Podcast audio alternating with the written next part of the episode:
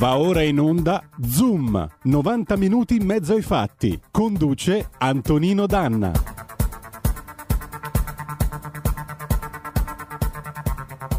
Amiche e amici miei, ma non dell'avventura, buongiorno. Siete sulle magiche, magiche, magiche onde di RPL. Questo è Zoom, 90 minuti in mezzo ai fatti, nell'edizione del venerdì. Oggi è un'edizione un po' particolare perché tra poco andremo alla Mezzia Terme, anzi chiedo al nostro regista, il nostro nocchiero delle magiche onde di RPL, Roberto Colombo, che saluto, di metterci in contatto già con l'ospite e telefonargli perché eh, ci racconterà tra poco qualcosa di importante. Do il benvenuto a Giulio Cainarca, direttore di RPL. Buongiorno Giulio. Buongiorno Antonino, buongiorno a tutti. Ecco, allora stiamo per metterci in comunicazione con la Mezzia Terme. Alla Mezzia Terme c'è un'aula bunker che è stata allestita perché è in corso qualcosa di epocale, di cui in questo paese però in questi giorni così convulsi si parla poco e niente. Di che cosa stiamo parlando? Del primo maxi processo alla Ndrangheta. Ed è qualcosa mi verrebbe quasi da dire più importante forse del primo maxi processo alla mafia che venne istituito e venne istruito da Giovanni Falcone e Paolo Borsellino negli anni Ottanta, perché l'andrangheta oggi non solo è l'organizzazione criminale più forte e più pericolosa del mondo, ma soprattutto è la più sconosciuta ai tanti. Uno dei suoi affiliati un giorno l'ha descritta così, è come la faccia della luna, tutti sanno che c'è ma nessuno l'ha mai vista. Ecco, questa storia che nasce secondo la leggenda da Osso, Mastrosso e Carcagnosso, questi tre cavalieri spagnoli eh, sfuggiti, eh, fuggiti in Calabria nel 400, che avrebbero creato questa società per raddrizzare torti e fare giustizia, in realtà oggi siede sul banco degli imputati e lo Stato la fronteggia. Allora io voglio dare il benvenuto al nostro ospite che è Pietro Comito, 42 anni, calabrese di Vibo Valencia. Io mi onoro di essere eh, suo amico, di aver condiviso una parte del nostro percorso di vita assieme. Lui è condirettore di la C News, una delle reti più seguite in Calabria, si è sempre occupato di criminalità organizzata e di indrangheta e anche premio Agenda Rossa nel 2011 per il suo impegno antimafia. Quindi in diretta dalla Mezia, qui su RPL, abbiamo con noi Pietro Comito. Ciao Pietro, buongiorno e benvenuto. Buongiorno Antonino, buongiorno a tutti voi. Benissimo, allora Pietro, è cominciato questo maxi processo, io dicevo prima che probabilmente ha lo stesso peso, se non un po' di più, rispetto al maxi processo istituito negli anni Ottanta, istruito negli anni Ottanta. Tu che sei lì, che cosa sta succedendo e soprattutto quali sono le attese che vengono riposte in questo processo? Beh, diciamo che questo è un processo che tarda a decollare, stenta a decollare mostra fin dalle sue eh, fasi iniziali le insidie che nasconde, eh, tutte connesse ai numeri, connesse alla diversità del rito eh, attraverso il quale si è celebrato eh, il processo di Palermo, il maxi processo a Cosa Nostra. Sono due cose completamente diverse. Il maxi processo a Cosa Nostra si istituì eh, dal 1986 in avanti attraverso un rito di tipo inquisitorio, adesso la procedura è cambiata, adesso c'è una farraginosità che eh, potrebbe tardare in maniera considerevole ecco, lo svolgimento eh, di, questo, di, questo, enorme, colossale procedimento antimafia. Eh, poi ovviamente cambiano anche le tipologie delle contestazioni, non possiamo dimenticare come eh, all'epoca del maxi processo la, le contestazioni più pesanti, diffuse a pioggia, riguardavano soprattutto, oltre all'associazione mafiosa, le contestazioni omicidiarie per le guerre di mafia che si erano consumate in Sicilia. Eh, in Calabria, in questo caso, sono pochi gli omicidi che vengono contestati e tutti eh, saranno eh, oggetto di eh, imputazione in un procedimento stralcio che si celebrerà davanti alla Corte d'Assise di Catanzaro. Eh, quindi in questo maxi processo non vengono contestati né omicidi né sequestri di persona. E questo per iniziare a diciamo, presentare una sorta di differenza sostanziale fra le due vicende sia, rappresentano le più importanti in termini eh, di eh, numeri, eh, di imputati, di contestazione, eccetera, le più importanti vicende giudiziarie della storia, eh, della storia italiana. Certo. Senti, eh, su che cosa questo processo si può impantanare e su che cosa invece il procuratore Gratteri può conseguire un'importante vittoria? Beh, io credo una cosa, che eh, questo sarà, ma lo abbiamo già percepito sin dalle prime eh, tre udienze, una sorta di Vietnam, eh, perché eh, gli avvocati della difesa sono pronti a dar battaglia e eh, ad, a ricorrere ad ogni forma di ostruzionismo di carattere giuridico processuale eh, per difendere quelle che sono le istanze dei propri assistiti, che sono oltre 340, non, non lo dobbiamo dimenticare. Eh, d'altro canto eh, eh, bisogna fare anche i conti con eh, un sistema processuale che impone quotidianamente eh, di avviare eh, dei eh, contatti, di eh, formalizzare la presenza anche attraverso videoconferenza di imputati che sono detenuti in eh, decine di carceri italiane. Eh, immaginate quello che sta accadendo a Rebibbia. A Rebibbia ci troviamo con oltre 10 detenuti che sono in isolamento per Covid e che non rinunciano a partecipare all'udienza. È un loro diritto farlo, quindi se non eh, questi, se questi detenuti non possono partecipare all'udienza è normale che l'udienza si rinvia. Eh, quindi sono tutte, di, eh, sono tutte questioni di carattere procedurale che rischiano di rallentare la definizione di questo procedimento e rischiano di concretizzare il rischio che eh, lo stesso procuratore Gratteri ha lamentato in apertura del processo, e cioè che possono scadere i termini di custodia e che quindi prima della sentenza eh, gli imputati eh, possano tornare in libertà. Eh, Giulio Cainarca, direttore della radio, prego. Eh, buongiorno, intanto grazie al collega Comito, mm, grazie mille davvero perché è una mm, questione della quale si parla pochissimo. Infatti io volevo chiederti intanto proprio questo, perché si parla così poco di questo maxi processo? Eh, punto di domanda. E secondo, che cosa emerge in filigrana da um, questo impianto accusatorio che peraltro diciamo, è mh, condotto l'indagine è stata condotta in primis da una persona che anche a giudicare dall'ultima vicenda che abbiamo sotto mano, quella di stamattina, no? l'indagine basso profilo che coinvolge anche Cesa, eh, è condotto da un magistrato che sembrerebbe, secondo quello che abbiamo letto sui giornali, dalle carte di quest'ultima indagine, mh, mm, essere anche abbastanza stimato perfino dai malavitosi che indagano, il procuratore Gratteri. Cosa emerge di nuovo? Eh, e terza questione che ti pongo subito, Pietro, è questa relativa al fatto che si dice sempre eh, ma Gratteri fa indagine e poi tutto va a finire in niente. Come se diciamo, l'accumulo del materiale investigativo possa essere considerato irrilevante per raccontare una storia vera in questo paese. Secondo me non lo è. Eh, irrilevante, perché anche le indagini che poi vanno a finire giudiziariamente in niente, come si dice con termini un po' così sbrigativi e superficiali, in realtà ci raccontano qualcosa della nostra storia, del nostro tessuto, della nostra politica. Qui però l'attenzione è bassissima. Eh, quindi ripartiamo dal punto 1. Perché secondo allora, te? Eh, punto 1.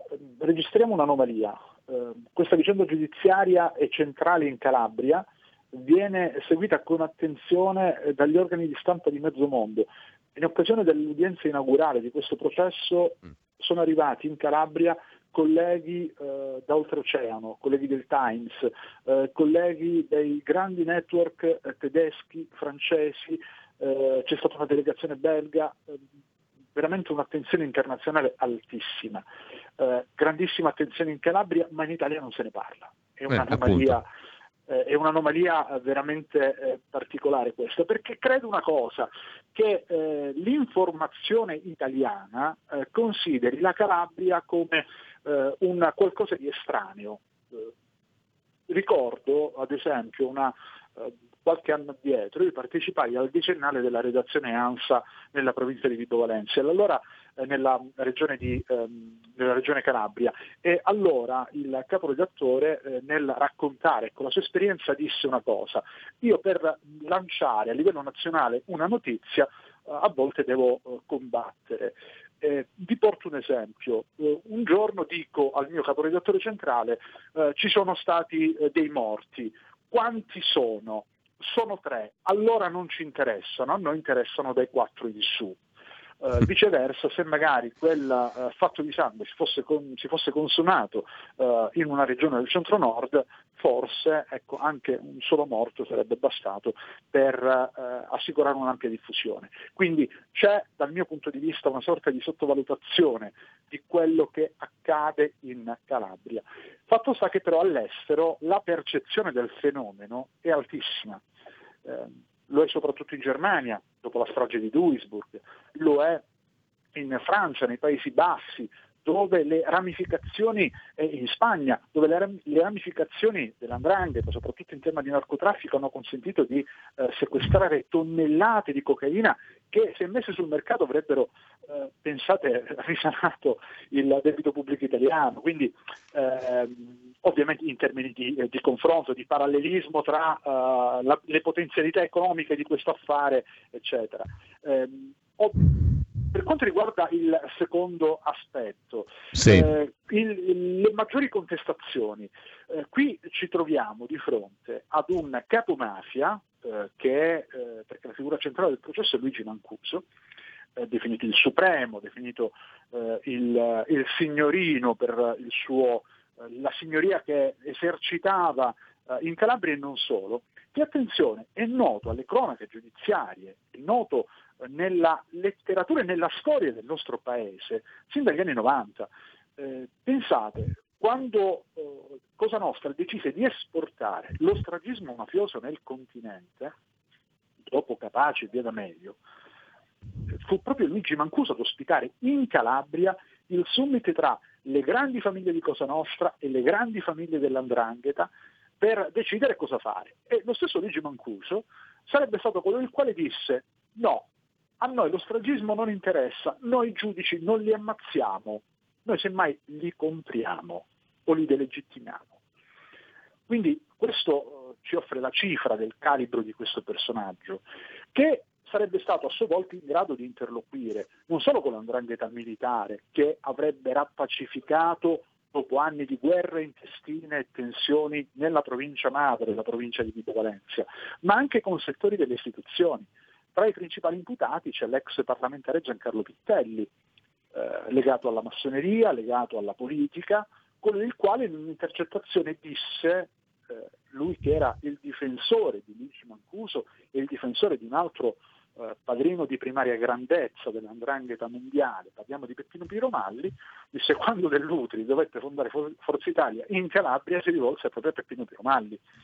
Quindi questo ci dà la dimensione della centralità del fenomeno mafioso e della sua pervasività nei settori istituzionali della politica e del potere. Poi ovviamente c'è l'andrangheta militare, l'andrangheta feroce, quella che uccide, quella che corrompe, quella che eh, impone il racket, il pizzo, eh, fa sì. il narcotraffico, eh, però ecco il fulcro viene rappresentato da queste due eh, importanti figure ed è su queste figure che si gioca la credibilità ecco, di questo processo. Eh, se non verrà dimostrata la, colza, la, colpevolezza di queste due figure in questo processo, allora ecco che la credibilità di eh, Rinascita Scotti, di questo maxi processo all'andrangheta, rischia di essere scalfita. Terzo punto, Nicola sì. Gratteri. Nicola Gratteri è stato un personaggio, è un personaggio straordinario, un uomo di un immane coraggio e tra il, questo suo coraggio si, si concretizza anche in una scelta. Cioè io ho il dovere, nel momento in cui dice o ritengo di avere elementi a carico di qualcuno, di chiedere il suo arresto. Poi un giudice terzo che decide se arrestarlo o meno. Quindi non è Gratteri che arresta, è un giudice terzo, io lo chiedo che sia arrestato. Eh, poi si dice molte indagini finiscono eh, con uh, lo sgretolarsi. Eh, non è del tutto vero, perché nel momento in cui eh, ci, sono, ci si trova di fronte ad un numero immane di indagati, come nel caso di Rinascita Scott, il rischio che ci possa andare di mezzo un innocente è sempre dietro l'angolo. E questo è sicuramente un problema molto serio del quale bisogna discutere, ma ciò non deve inficiare un altro, un altro dato, cioè che noi ci troviamo finalmente con, qual- con qualcuno, con un magistrato che in Calabria è, eh, riesce ad affrontare in maniera sistemica il problema della mm. criminalità organizzata, riesce a dare speranza, a dare fiducia. Oggi Gratteri non è soltanto il magistrato. Oggi Gratteri è il simbolo. Ecco, Pietro, eh, Antonino, posso chiedere ancora una sì, cosa sì, al nostro collega Pietro Comito? Perché mh, mm, mi interessa una cosa che collega anche con eh, la notizia del giorno, cioè Cesa, no? al centro di quest'altra sì. inchiesta a basso profilo. Io mi ricordo, già tempo fa, eh, all'epoca c'era PM a Catanzaro Luigi De Magistris, no? mi occupai dettagliatamente in quegli anni 2007, 8, 9 delle sue indagini.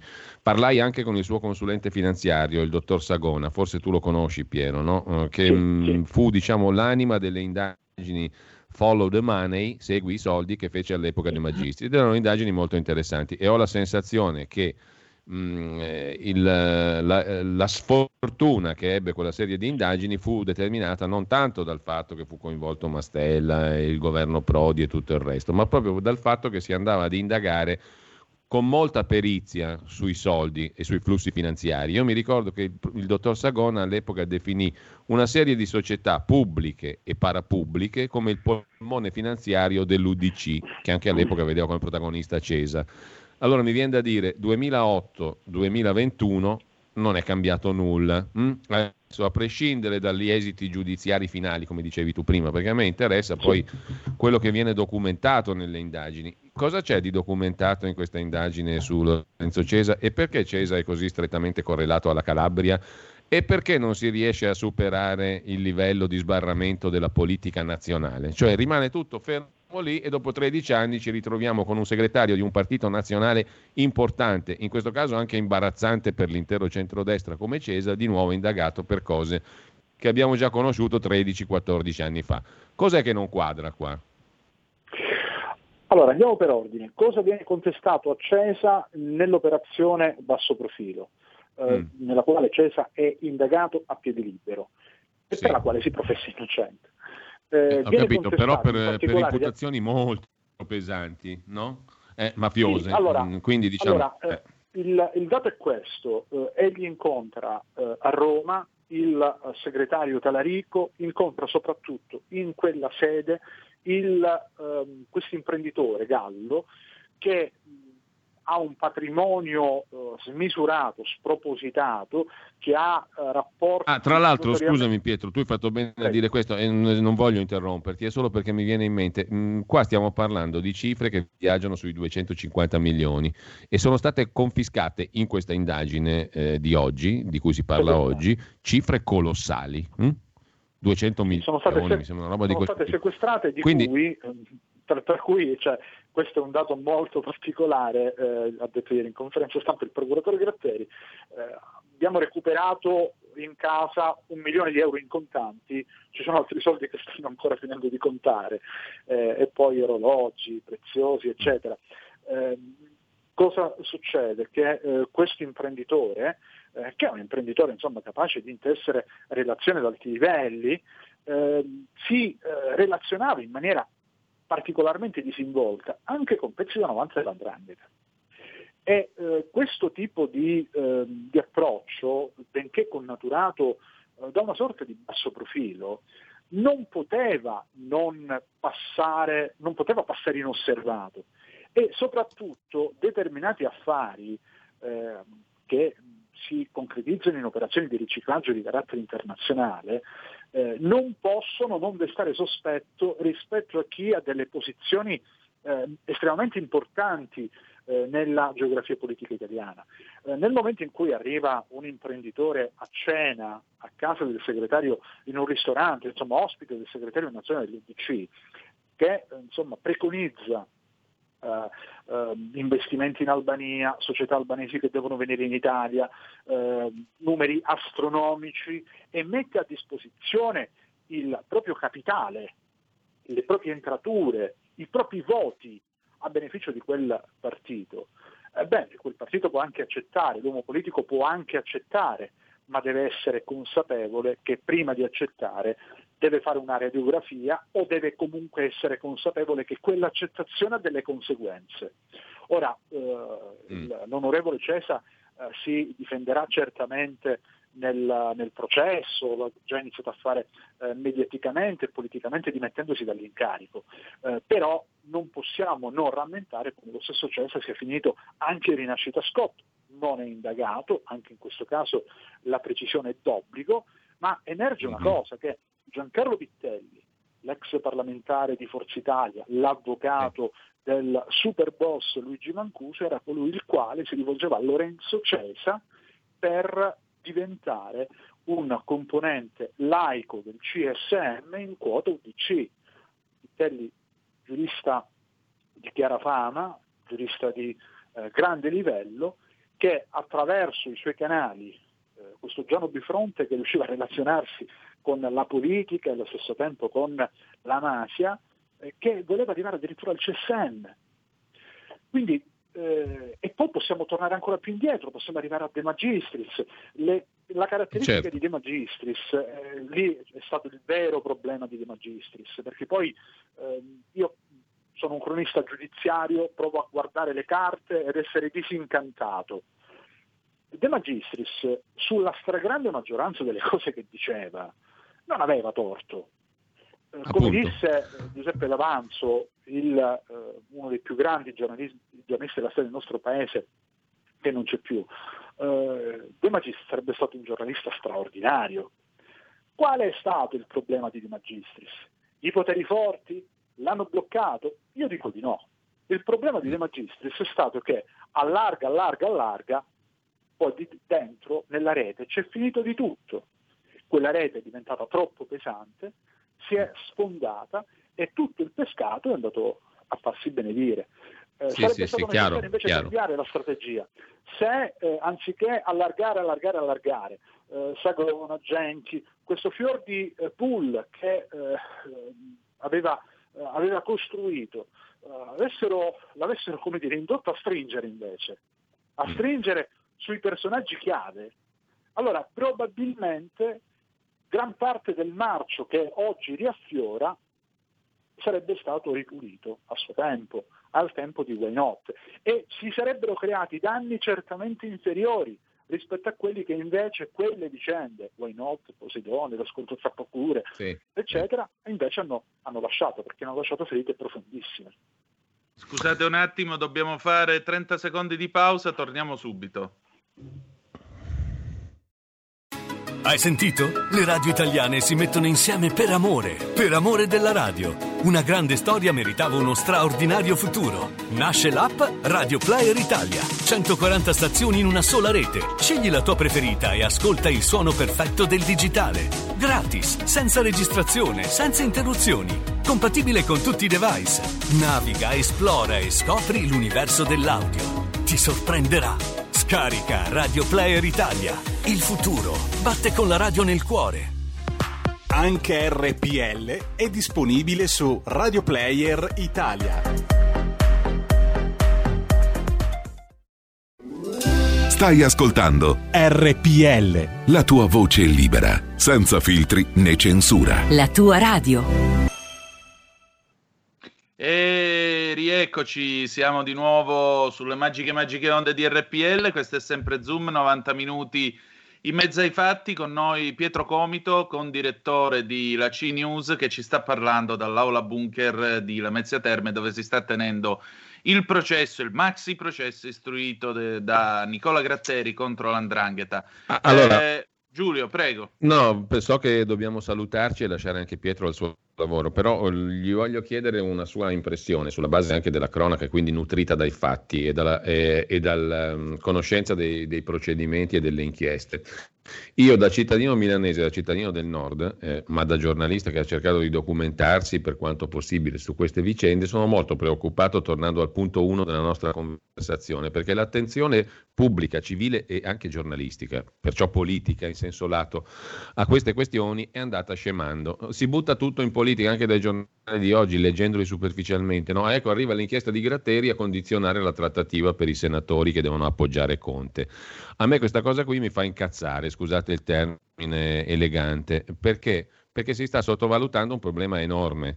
Forse Antonino ha fatto bene a dire in apertura di conversazione che siamo ai, eh, ai livelli diciamo, del, del maxi processo Falcone-Borsellino. Forse siamo ancora peggio proprio perché c'è meno attenzione. E questa cosa da cittadino di questo paese mi dà fastidio e vedere anche certi quotidiani del nord, fra virgolette, come il giornale di Sallusti che la butta in politica, mi piace molto poco. Mi piace molto poco non per il giornale o per Sallusti o per far polemica con qualcuno dei colleghi, ma perché, è spia di una attenzione che è calata e che consente, credo, a chi inquina il mondo degli affari e della politica di fare un'egregia opera tanto più che a distanza, ripeto, di tanti anni, siamo davanti alla stessa filigrana di questioni che ogni tanto riemergono. Ogni tanto riemergono, vengono subito inabissate, e però ehm, questo qui è un problema grosso che credo con cui avremo a che fare in futuro. Tra l'altro Gratteri ha detto un'altra cosa molto interessante oggi in un'intervista, ha detto attenzione perché oltretutto siamo in un periodo nel quale l'economia è talmente sofferente che questi signori che hanno capitali sporchi hanno una facilità estrema a conquistare ulteriore terreno. E noi zitti, non ce ne frega niente, parliamo di Ciampolillo, giusto Pietro?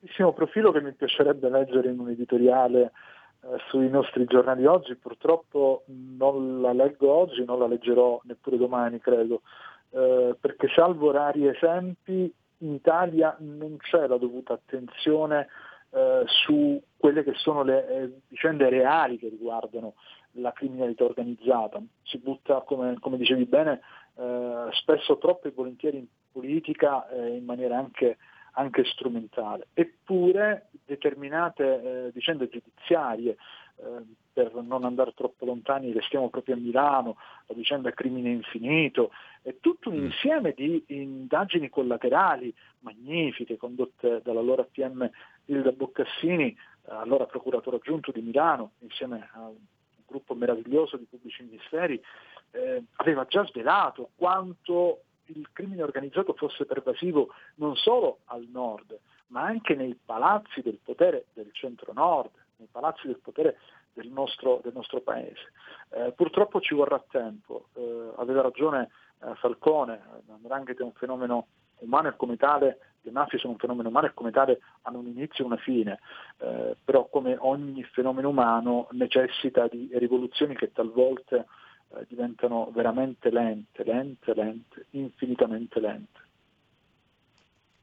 E credo che questo quadro farà pensare molti dei nostri ascoltatori. Io, Pietro, intanto ti voglio ringraziare e voglio anche ringraziare con te tutto lo staff della CIE e del Vibonese.it perché, ecco, io vorrei chiudere con quest'ultima domanda. Subito dopo gli arresti, ho letto proprio sul Vibonese.it eh, che ehm, è il principale quotidiano online eh, della zona di Vibo Valencia, eh, ho letto tutto una, e il clan Mancuso gravita attorno a Vibo Valencia, tra l'altro lo, lo, lo, specifichiamo ai nostri ascoltatori, Mancuso sono gli esperti di finanza dell'andrangheta, quelli che si muovono molto meglio di tutti gli altri nel campo dei soldi e della loro gestione.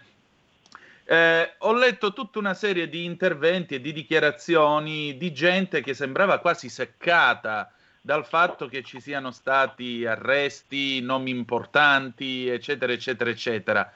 Allora, io penso anche quando, avevamo, quando eravamo assieme alle medie, io e te, e abbiamo visto le bombe del 92, abbiamo visto la primavera di Palermo, la gente per strada e quant'altro, ma perché da noi invece la gente non è ancora scesa in strada?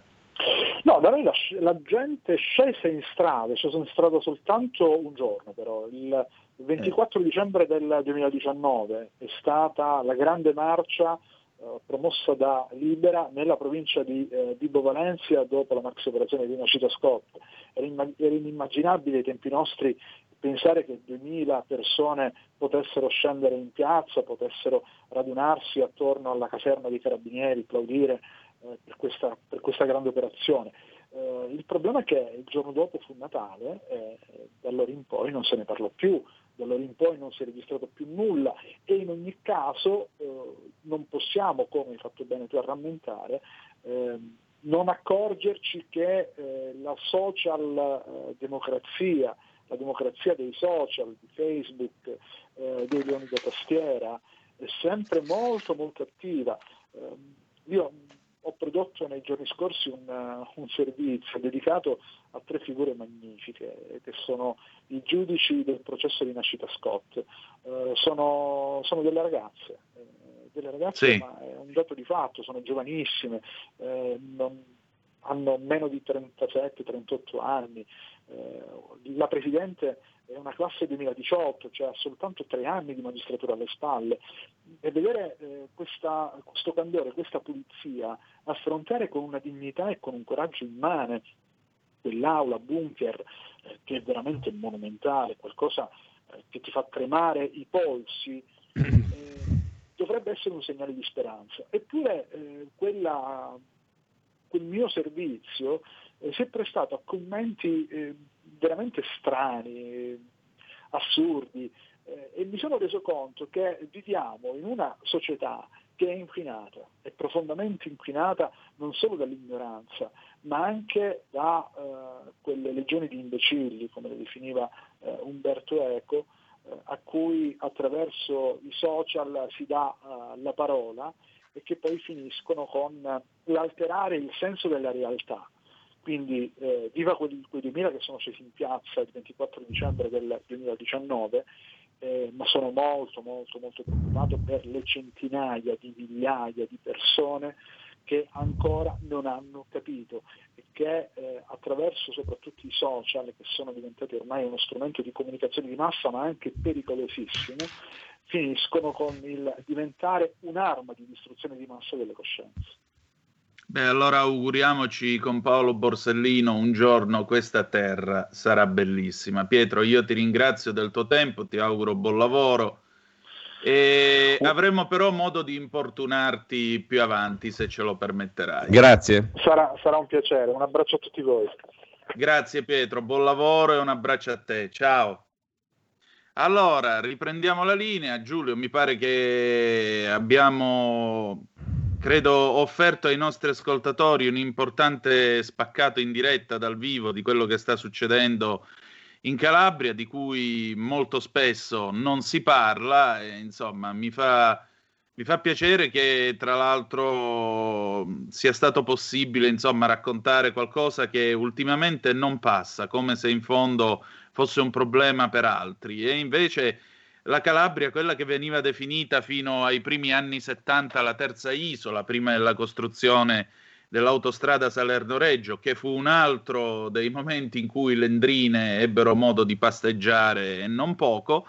Eh, questa terza isola ancora continua a far parte di questa nazione e continua ad aver bisogno di rompere le catene che la soffocano. Quindi mi permetto di chiudere così. Bene, grazie, grazie per questo focus, grazie Antonino, buon Prego. lavoro. Buon lavoro a te, ciao ciao ciao. Allora, noi chiudiamo questa prima pagina e la chiudiamo con un pezzo del 1972, ladies and gentlemen. E che cosa potevamo mettere? Il tema del padrino. A tra poco.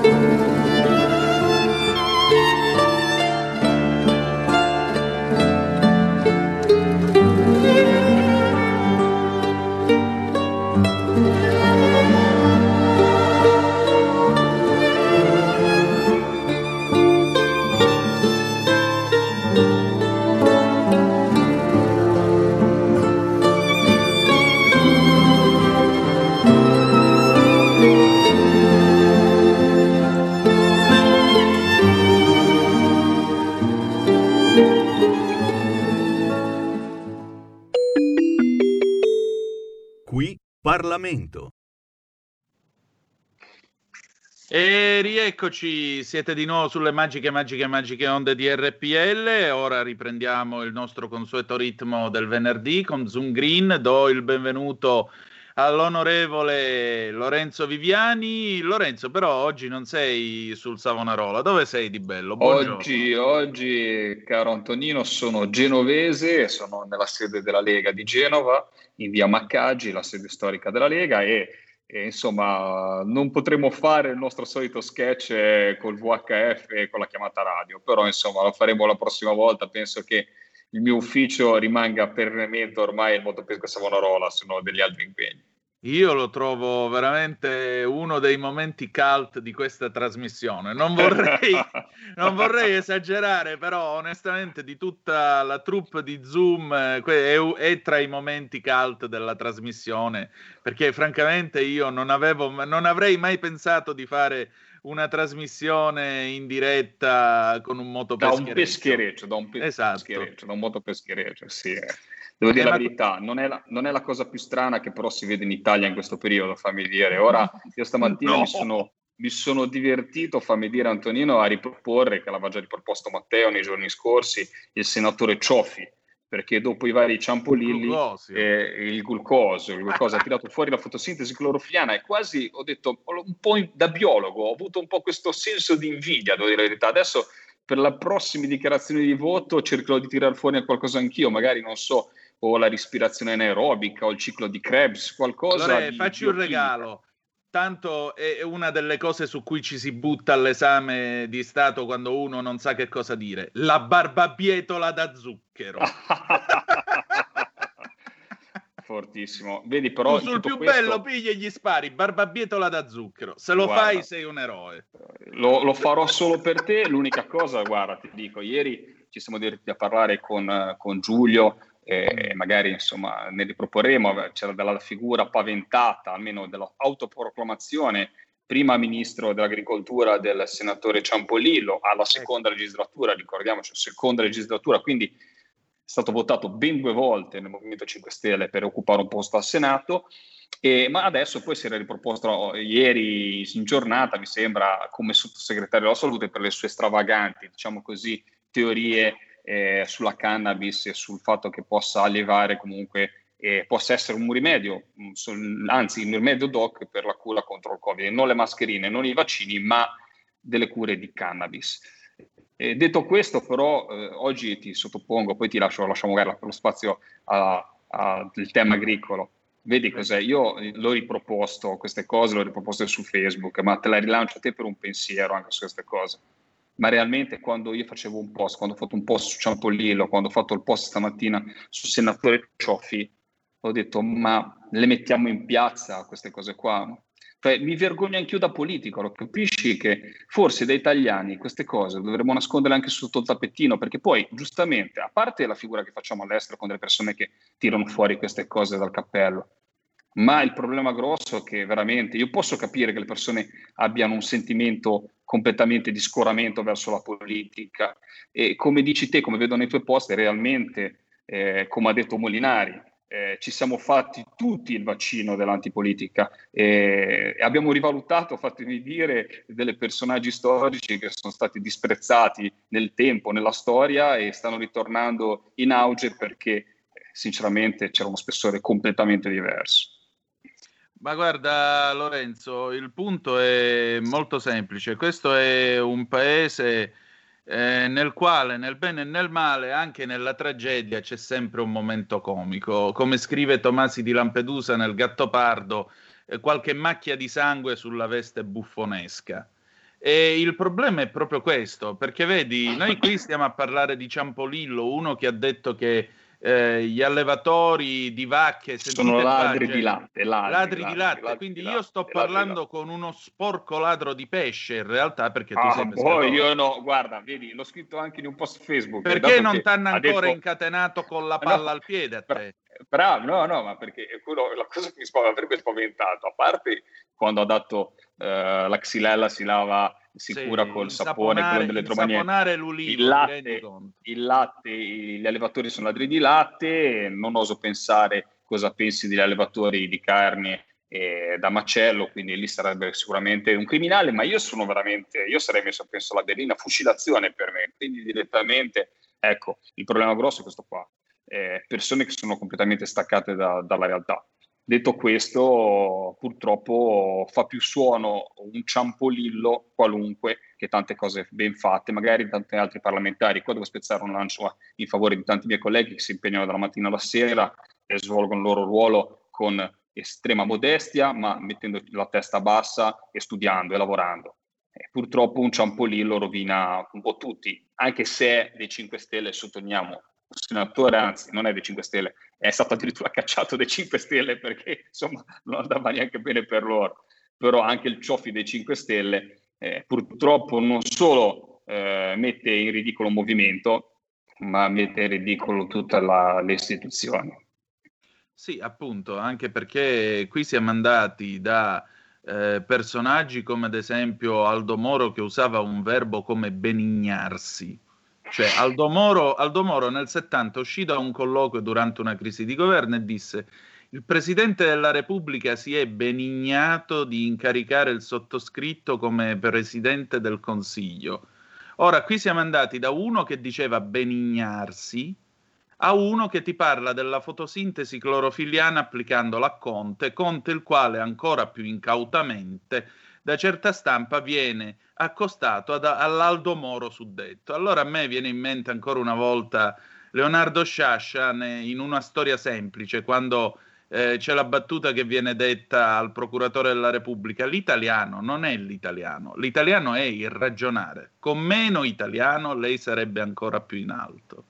E questa è purtroppo la realtà in cui io, tu, tutti quanti ci troviamo a sguazzare, perché vedi, mentre qualcuno parla di fotosintesi clorofiliana applicata a Giuseppe Conte, eh, mentre c'è gente che sostiene che insaponando gli alberi d'ulivo, poi voglio vedere come si fa ad insaponare un albero secolare che è alto metri e metri contro la xylella, cioè mentre c'è gente così, in realtà poi ci sono tutte le aziende del settore agricolo, ci sono i pescatori, c'è tutta questa realtà in cui A gli stanno alzando i canoni ai pescatori, B c'è tutto il problema di ristori e finanziamenti che non arrivano, c'è tutto il problema di un settore che sta veramente soffrendo, per cui di che cosa stiamo a parlare? Anzi, a maggior ragione, 0266203529, apriamo il telefono perché io ho bisogno di parlare con voi agricoltori e pescatori, ma voi che pene dell'inferno state passando, altro che insaponare gli ulivi contro la xylella? Cioè, parliamo Guarda, di cose serie, non favore. voglio parliamo di cose vere. Par- assolutamente, assolutamente. Il problema è che mm. questi personaggi poi hanno fatto dei danni enormi perché tutto il negazionismo che c'è stato sulla xylella, sul, sul fatto di eradicare, cioè se noi sul problema della xylella, poi ti dico, ne abbiamo parlato veramente anche certo. tanto su queste frequenze, quindi non voglio tediare i radioascoltatori, ma se veniva, se si agiva tempestivamente, come hanno fatto gli altri stati, eradicando gli ulivi malati, cercando di fare una fascia di contenimento, avremo evitato che il polmone verde, l'oro verde della nostra nazione, che è la Puglia, andasse completamente in default rovinando agricoltori, rovinando un'economia di un paese che si poggia sul settore agricolo. Quella, la regione Puglia si poggia su quella, su, sul, sugli ulivi da un punto di vista turistico e ricreativo, da un punto di vista di, a, agricolo. Ecco, lì c'è stata veramente una colpa di queste persone. Quindi ecco, diciamo che fanno anche non solo solamente un momento gogliardico di, fra virgolette, comicità e insomma che strappano un sorriso, c'è una, una parte tragica che è quella che poi queste persone comunque fa, rivestono dei ruoli di potere eh, e fanno dei danni enormi, fammi dire. Esatto, perché questo è anche un malinteso ambientalismo d'accatto. Cioè tu non puoi, in quanto senatore della Repubblica, eleggere come tuo domicilio un, uh, un, albero d'ulivo e non mandare pochi alberi a rogo contro la xylella perché poverini gli alberi se no stanno male? Perché il problema è che per tutelare quelli ammalati è stato distrutto un settore. Abbiamo un'ascoltatrice, pronto chi è là? Ciao, sono Federica. Ciao dalla provincia di Federica. Bologna. Ciao, come state? Insomma, qua in mezzo al freddo e proprio io sono in campo nei tutti i sensi perché sono qua che vi stavo ascoltando e stavo anche potando. Niente, stavo ascoltando Cosa stai un potando? Adesso le, le, pere, poi inizieremo più avanti con il pesco, perché il pesco è molto sensibile.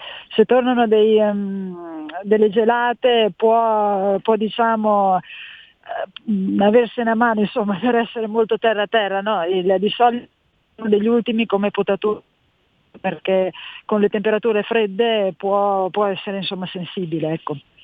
E niente. ma voi usate ancora le forbici meccaniche o avete già no, quelle no, ad aria no, cioè, compressa? Cioè noi... Immagino essendo grosso. Allora, no, beh, adesso questi sono alberi sotto, adesso si, eh, non, non, si sentirebbe neanche se stessi usando il, um, le forbici pneumatiche fare, sentireste proprio il soffio. No? Adesso sotto sono eh. alberi piccoli, quindi uso le, le forbici classiche tipo da, da, giardiniere. Piccole, no, no, però normalmente quando si fanno le potature si usano quelle pneumatiche perché effettivamente diventa stancante, no, no, cioè sono quelle proprio Federica, fatti fare, fatti, ti faccio una domanda io, da agricoltore, da donna che lavora al mondo dell'agricoltura, che sei stata tante volte ospite di RPL, ecco, sì. il ministro Ciampolillo, come lo vedresti? Ma io sono, ultimamente negli ultimi giorni seguo poco, strani a volte okay. su internet così. Meno, no, sono onesta. Te, te, no, sono onesta, ho letto qualche battuta lì sulla cannabis così ho detto, mh, mm, veramente ormai non mi sorprende più nulla, sono onesta, però eh, fuori il discorso della cannabis, non, non saprei, sinceramente eh, al di là... Federica si sente male però, il eh, segnale va e viene.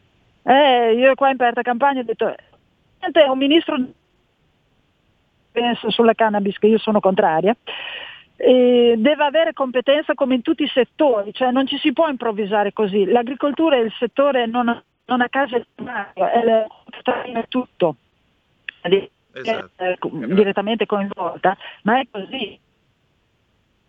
Esatto, spalle, c'è bisogno quindi... di competenza c'è bisogno di competenza, quindi vedo anche a livello ornamentale perché io ho, sem- ho sempre lavorato nell'ambito delle, delle, piante insomma, ornamentali, quelli per i parchi, i giardini, eccetera, anche, insomma, trattando anche gerani così, come farlo il, bisogna incentivare anche questo settore, anche se io faccio più parte, però ho sempre conservato certo, l'animo verde. Certo, ecco. Federica, Abbiamo parlato tante volte, ad esempio, della legge sul sì. florovivaismo, ma lì la, eh, sarebbe la rivoluzione veramente green.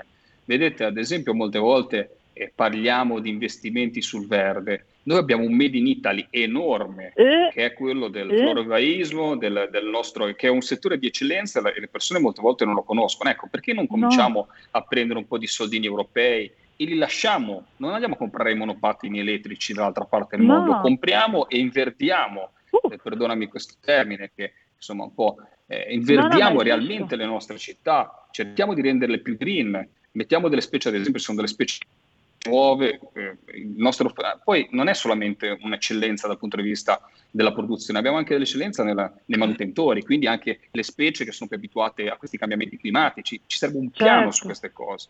Come dice benissimo il nostro amico Marzio Liuni, un, uh, un, albero è meglio che 10 condizionatori. Ecco, allora facciamo veramente una rivoluzione green, ma mantenendo un, fatturato completamente in Italia, senza far arricchire un importatore che porta merci nel nostro paese e basta. Eh, grazie Federico. Grazie. Niente, Abbiamo un'altra grazie. telefonata Ciao. nel frattempo. Pronto? Eh, buongiorno dottor Antonino, le telefono da Monza.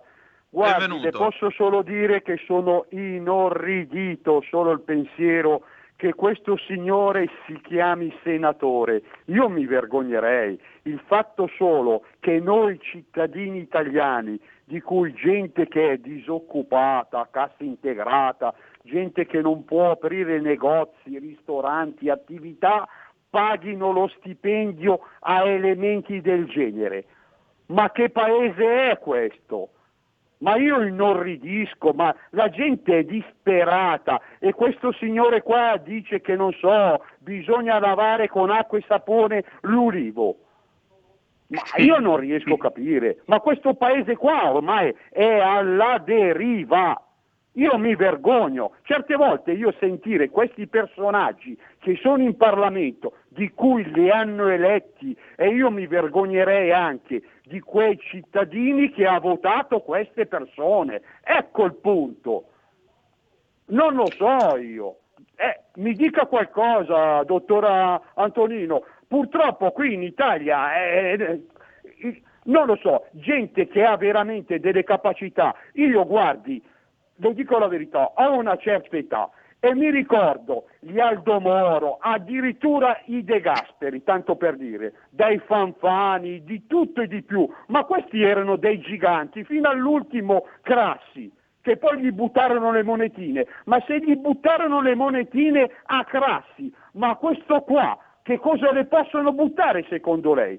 Comunque la ringrazio, le faccio tanti complimenti, dottor Antonino, della sua trasmissione. Anche quella precedente, guardi, è un gigante. Buona giornata. Di gigante c'è solo la mia panza, mio caro. Non, non, per cortesia, anche perché ogni volta mi, sono mi, 200 mi associo, euro. Mi associo ai complimenti dell'ascoltatore, mi associo ai complimenti dell'ascoltatore. Ma Bene. fammi dire una cosa. E con oggi lo stipendio Vedi, ce lo eh, siamo giocato perché ah, 200 ah, euro a te e 200 a lui. Eh. A posto. No, per, però una riflessione, una riflessione, vedi, anch'io sono figlio di questa tornata elettorale, diciamo dell'antipolitica, e lo ammetto, sono un biologo, un biologo pescatore. Però quando uno entra devi mettere la testa bassa e studiare eh, fanno delle battaglie questi qua. È il bello che da parlamentare abbiamo tutti i mezzi per fare commissioni, sentire esperti e veicolare tutte le informazioni possibili per prendere decisioni. Qua c'è proprio anche la volontà che quando si copre un ruolo poi si va avanti come il giorno prima. Esatto, facciamo un attimo di pausa e riprendiamo tra poco.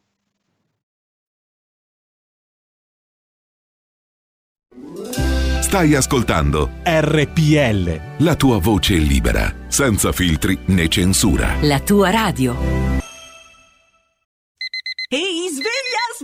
Chi ha parlato? Sono io, la Digital Radio. Anche in camera mia? Ma non abitavi nella mia auto? Analogico che non sei altro. Per tua informazione, da quest'anno mi puoi ascoltare nelle auto nuove, in casa e dovunque ci sia una radio. Eh sì, da quest'anno dove c'è radio c'è DAB. Ascolta le tue radio preferite con il suono perfetto della Digital Radio e scopri tanti contenuti extra. Sì, però svegliati, eh.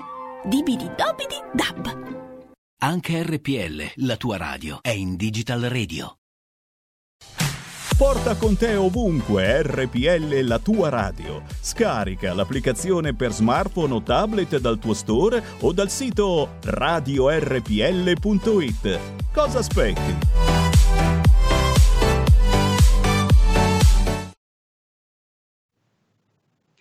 E rieccoci, questo è sempre Zoom 90 minuti in mezzo ai fatti. Siamo Antonino Danna e l'onorevole Lorenzo Viviani per lo spazio Green. Eh, abbiamo due telefonate, le prendiamo una dietro l'altra. Pronto chi è là? Eh, pronto, ciao, sono Manzoni. Ui, buongiorno. No, volevo dire, il lato drammatico della vicenda è che quello lì è riuscito a diventare senatore. Capisci che uno così da trattamento sanitario obbligatorio è diventato senatore. Per Vuol dire volte, che non si limita al peggio. Per due volte. Dal 2013 Vuol dire che non c'è limite al non c'è stato, lo, è stato votato due volte senatore. Sì, sì ecco no appunto. Secondo mandato. È fantastico è fantastico. Eh, non c'è limite al peggio laviamo gli olivi col sapone eh, eh, con lo svelto magari non lo so con l'idropuritrice oh, ciao eh, Ciao, seconda telefonata, pronto chi è là? Ciao, sono Massimiliano, d'accordissimo Benvenuto. con Manzoni, una volta ogni tanto.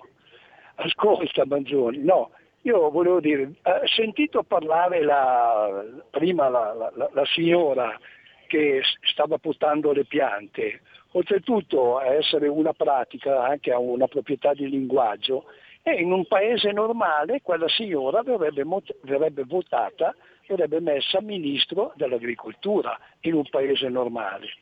Però posso dirti una cosa prima che adesso mi tirerò un sacco di antipatie e anche delle tirate d'orecchie. Allora io ho vissuto, io andavo in vacanza negli anni, fine anni 60 a Tropea, quando nella, sulla spiaggia di Tropea eravamo 12 persone poi sono andato sempre nei, nei primi anni 70 anche in Sicilia perché avevo degli amici, ma non amici normali, vabbè, lasciamo perdere.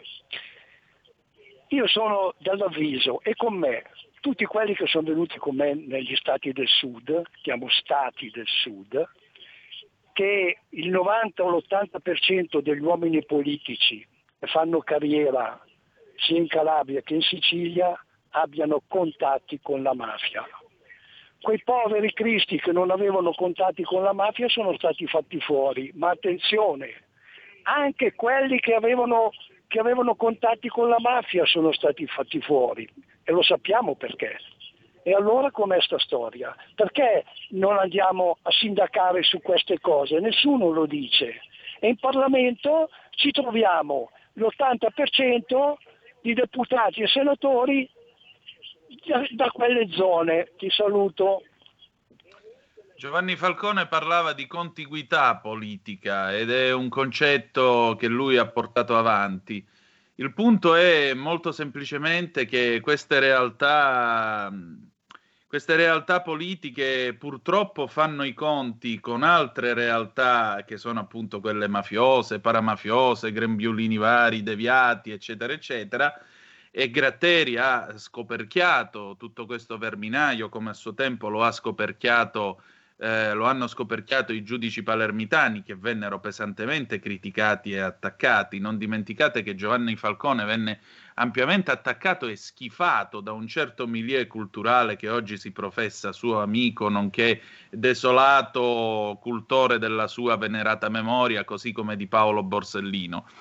Eh, il punto è proprio questo, che la politica purtroppo quando le mafie vengono lasciate libere di fare quello che vogliono o quando le mafie riescono a convivere con lo Stato, eh, purtroppo porta a questo e porta anche al fatto che le persone per bene poi la pagano. Uno di questi si chiamava Piersanti Mattarella e mm. questo signore venne estratto purtroppo cadavere da una Fiat 132 la mattina del 6 gennaio dell'80 da suo fratello Sergio. E quando qualcuno commemorò quest'uomo onesto e coraggioso, che ripeto si risponde ancora al nome di Piersanti Mattarella, Salvo Lima osservò i patti vanno rispettati. Ecco, Piersanti Mattarella patti non ne aveva fatti con nessuno ed era una persona per bene. E questo spiega molto anche di quello che poi successe a Salvo Lima nei primi anni 90, eccetera, eccetera, eccetera, eccetera, eccetera. Su questo c'è abbondante letteratura e giornalismo. Detto questo, dire però che sono tutti collusi con la mafia, questo no, perché ringraziando Dio, insomma, le persone per bene, oneste e capaci che si fanno il culo ci sono e ci sono in tutti i lati dell'emiciclo di Montecitorio, perché se no qui finiamo col dire che destra o sinistra sono tutti uguali, si stava meglio quando si stava peggio e coi capelli lunghi da dietro non si capisce se sono uomini e donne. E dire che sono tutti uguali, francamente, a me dà fastidio. Mi sento perché... citato, mi sento citato con i capelli lunghi. No, eh, hai ragione Antonio. Vabbè, voi con i capelli purtroppo... lunghi siete brutta gente perché voi vi eh, alzate eh, la mattina, sicuro, vi passate una sicuro. mano tra i capelli e dite che bel sogno. Io non lo posso eh, fare. Eh, vabbè, no. Sì. Però, però, vedi cos'è, purtroppo il risultato, per quello che ti dico a volte, sarebbe quasi meglio censurarli, cioè non censurarli non si possono censurare sicuramente, però sarebbe meglio realmente evitare quasi, a volte quando scrivo qualcosa su questi pseudo personaggi della politica, tipo Ciampolillo, eh, so che eh, faccio qualcosa, naturalmente faccio conoscere una realtà, ma do anche un pugno nella pancia alle istituzioni, perché purtroppo la gente eh, poi è giusto che faccia certi tipi di pensieri. Esatto. Quando ci sono questi, eh, poi eh, ne perdono tutti, non ne perde solo il Movimento 5 Stelle, perdono tutti i partiti politici. Esattamente. E, sapendo che abbiamo esaurito il nostro tempo, quindi ti, mi, mi, accingo a salutarti. Esatto. E, prossime puntate, prossime puntate abbiamo degli argomenti importanti. Intanto in Calabria, seguendo le orme della regione Liguria, si è riuscita ad, a, ad approvare la sperimentazione della pesca della sardella, del bianchetto e quindi anche lì un passo avanti per le pesche tradizionali eh, che erano state vietate dall'Europa, lì studiando, anche lì studiando, facendo capire e parlando, essendo eh, protagonisti nei tavoli europei, quello che sta facendo la Lega in questo momento, si riesce a portare a casa anche questi risultati, perché purtroppo erano tematiche che non toccava nessuno. Altro tema molto importante sarà gli NBT, cioè le tecniche di miglioramento genetico, che secondo me dovremmo dedicarci una puntata, sentendo anche Fabio Rolfi di Regionale Lombardia, che comunque sta aprendo a questa sperimentazione che non sono GM, lo voglio dire, ripetere, non sono GM, però insomma sono, è il futuro comunque sia uno può esserne, eh, può esserne, favorevole o contrario, però è un tema che rivoluzionerà il mondo dell'agricoltura perché tanti paesi ci stanno investendo. Ricordiamoci che noi sulle biotecnologie, di cui io non sono favorevole in parte, ma abbiamo un know-how enorme perché comunque abbiamo avuto tanti ragazzi che sono laureati in passato in questo settore, abbiamo università come quella di Verona che sono ad esempio i, i numeri uno per quanto riguarda eh, la, la, conoscenza del codice genetico della, della vite. Ecco, con questo chiudo con qualche spunto agricolo e sulla pesca e ci sentiamo per la prossima puntata di Zoom Green. Ciao Antonino. Benissimo, grazie Lorenzo. Ciao, buon lavoro, ti saluto. Allora, adesso diamo due telefonate e poi abbiamo con noi l'onorevole Paolo Formentini per diplomaticamente. Vai con le telefonate, pronto? Chi là? Sì, buon... pronto? Sì, pronto. Buongiorno Gino Ostia Roma. Sì. N- nulla. Eh, mi, viene, mi viene in mente la famosa frase pronunciata da Vittorio Emanuele II al Parlamento sardo, il grido di dolore che viene da, in questo caso non solo dagli, da, dalle, dai vari stati diciamo, dell'epoca, ma dal popolo, dalla gente comune, dalla gente che soffre, il grido di dolore contro questo Parlamento, il Senato, dopo lo sconcio visto Volta Gabbana, il grido di dolore della povera gente, della povera gente contro queste istituzioni che non, purtroppo non so più come chiamarle. E mi fa specie, mi dispiace molto lei ha citato il Presidente della Repubblica, mi dispiace molto, ma non è all'altezza il grido di dolore anche contro di lui, anche contro di lui. Ecco, tutto qui, grazie, grazie. Grazie, grazie. Seconda telefonata, pronto chi è là? Sì, pronto, buongiorno, sono Giusy di Varese. Eh, io ho qui sott'occhio la frase eh, di Giovanni Falcone, che l'ho stampata da internet, e dice la mafia eh, non è un cancro proliferato per caso su un tessuto sano, vive in perfetta simbiosi con la miriade di protettori, complici, informatori, debitori, eh, ehm, gente intimidita o ricattata, eccetera. Questo è il terreno di coltura della, di Cosa Nostra con tutto quello che comporta di implicazioni. E poi dice godono spesso del consenso della popolazione. Mm. Sì, c'è stato eh, chi diceva la mafia, la mafia che dà lavoro, d'altronde Gratteri ha messo anche in, eh, come si dice, in guardia proprio perché con la crisi economica, quando lo Stato tarda a darti ristori, quando le banche non ti danno credito e quant'altro, da chi, de- da chi devi andare, a chi ti devi eh, rivolgere? e questo no? è quanto, grazie alla sua osservazione. Paolo Formentini, diplomaticamente, buongiorno.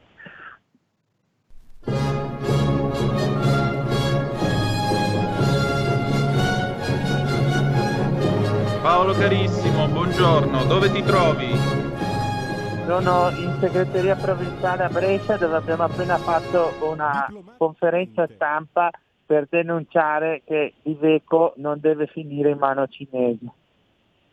Ecco, ecco, questo sarebbe, sarebbe importante, del resto un gruppo come Iveco eh, con tutti i camion, gli autobus, i mezzi che produce, insomma, è tutta tecnologia italiana ed europea è una grande multinazionale. Sapete che nei giorni scorsi si è ventilata la vendita da parte di Stellantis a, ehm, a un gruppo cinese. Senti, eh, a proposito di politica estera, Cina e Turchia, ti chiedo un flash perché so che hai minuti contati. Che cosa è successo? Che cosa stiamo facendo o non facendo? Visto che c'è stata pure l'audizione del, dell'ambasciatore turco.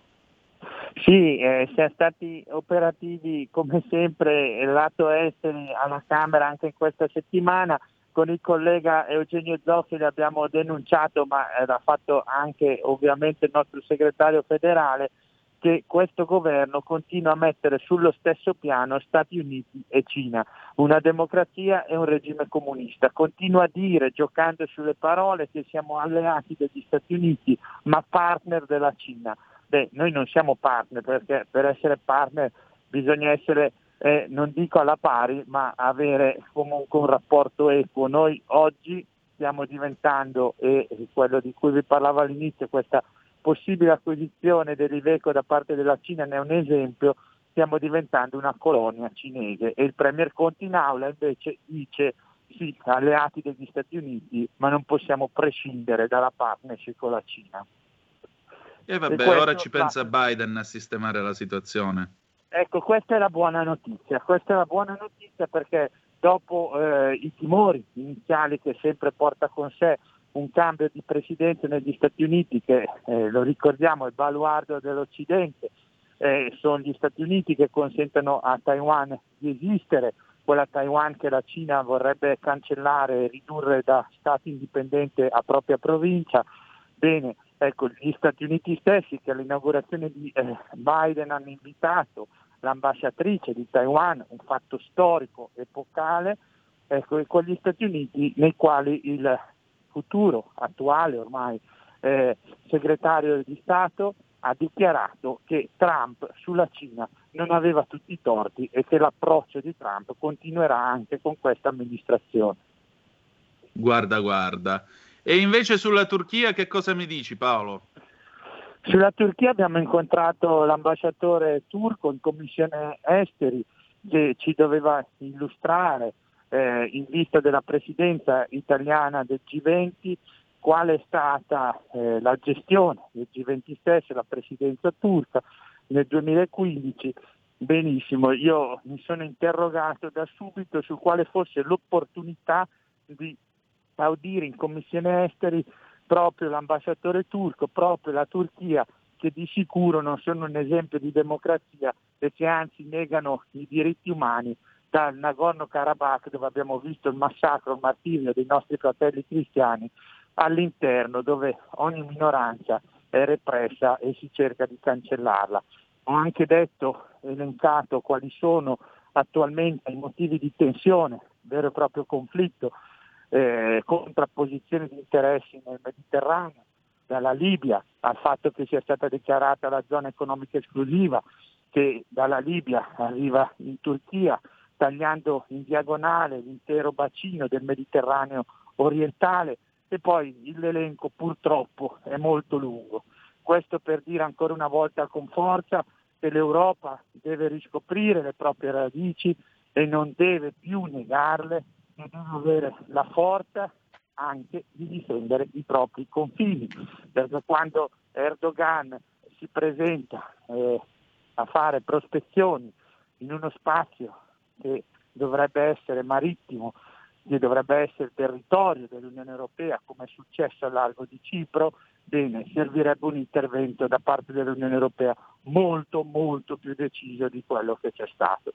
Noi vediamo la Turchia che diventa potenza globale pur non avendo un'enorme economia e vediamo invece la nostra povera Italia che proprio in quel Mediterraneo dove dovrebbe, deve essere presente per difendere eh, il diritto, per difendere i diritti umani dalla Libia a tutti, eh, a tutti gli altri paesi.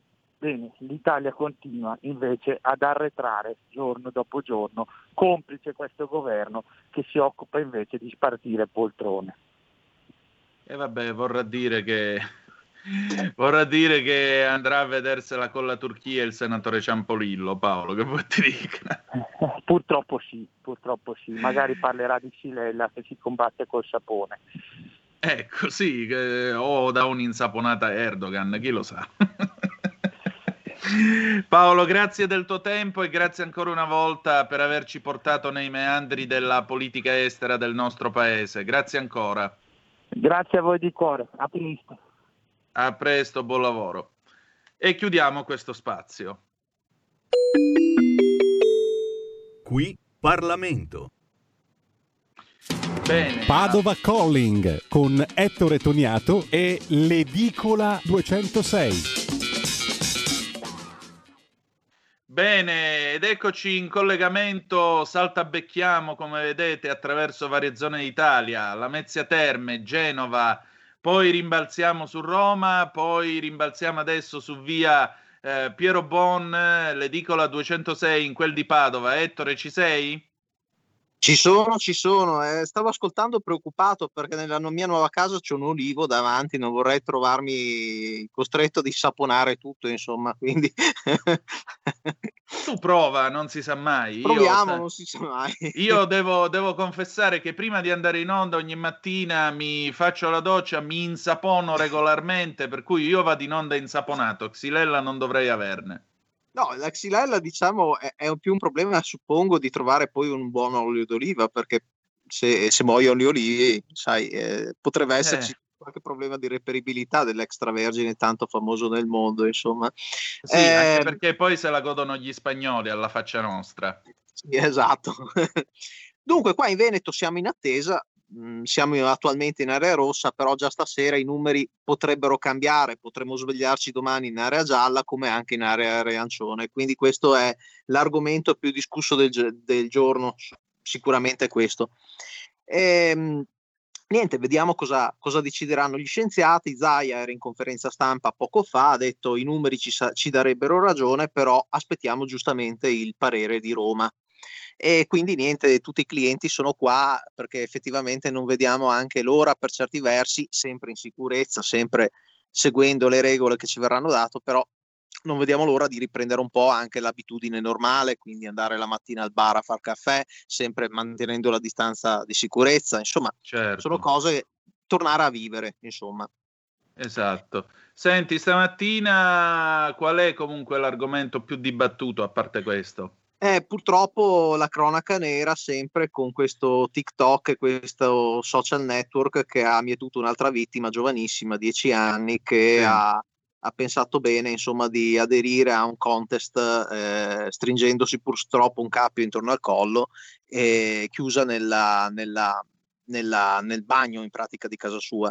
E c'è una, un bellissimo articolo in fondo a Corriere della Sera, firma di Gramellini, che sostiene che effettivamente una volta i gli adolescenti chiaramente si chiudevano in camera o per punizione o per protesta, ma tutto sommato dall'altra parte della porta i genitori erano, tiravano sospiro di sollievo sapendoli in casa e non altrove, perché negli anni Ottanta comunque c'era il rischio della droga, gli incidenti certo. motorini.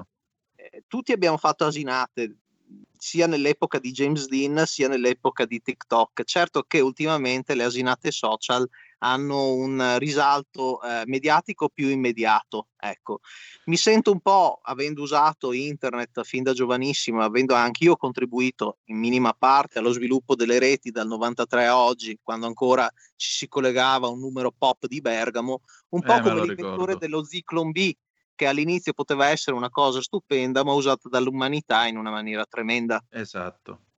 Quindi questo non è fondamentalmente, eh, le, eh, non è il problema i social network, è come lo si usa perché eh, purtroppo i cattivi maestri, i cattivi profeti sono sia qui che per strada che una volta negli anni Ottanta per strada.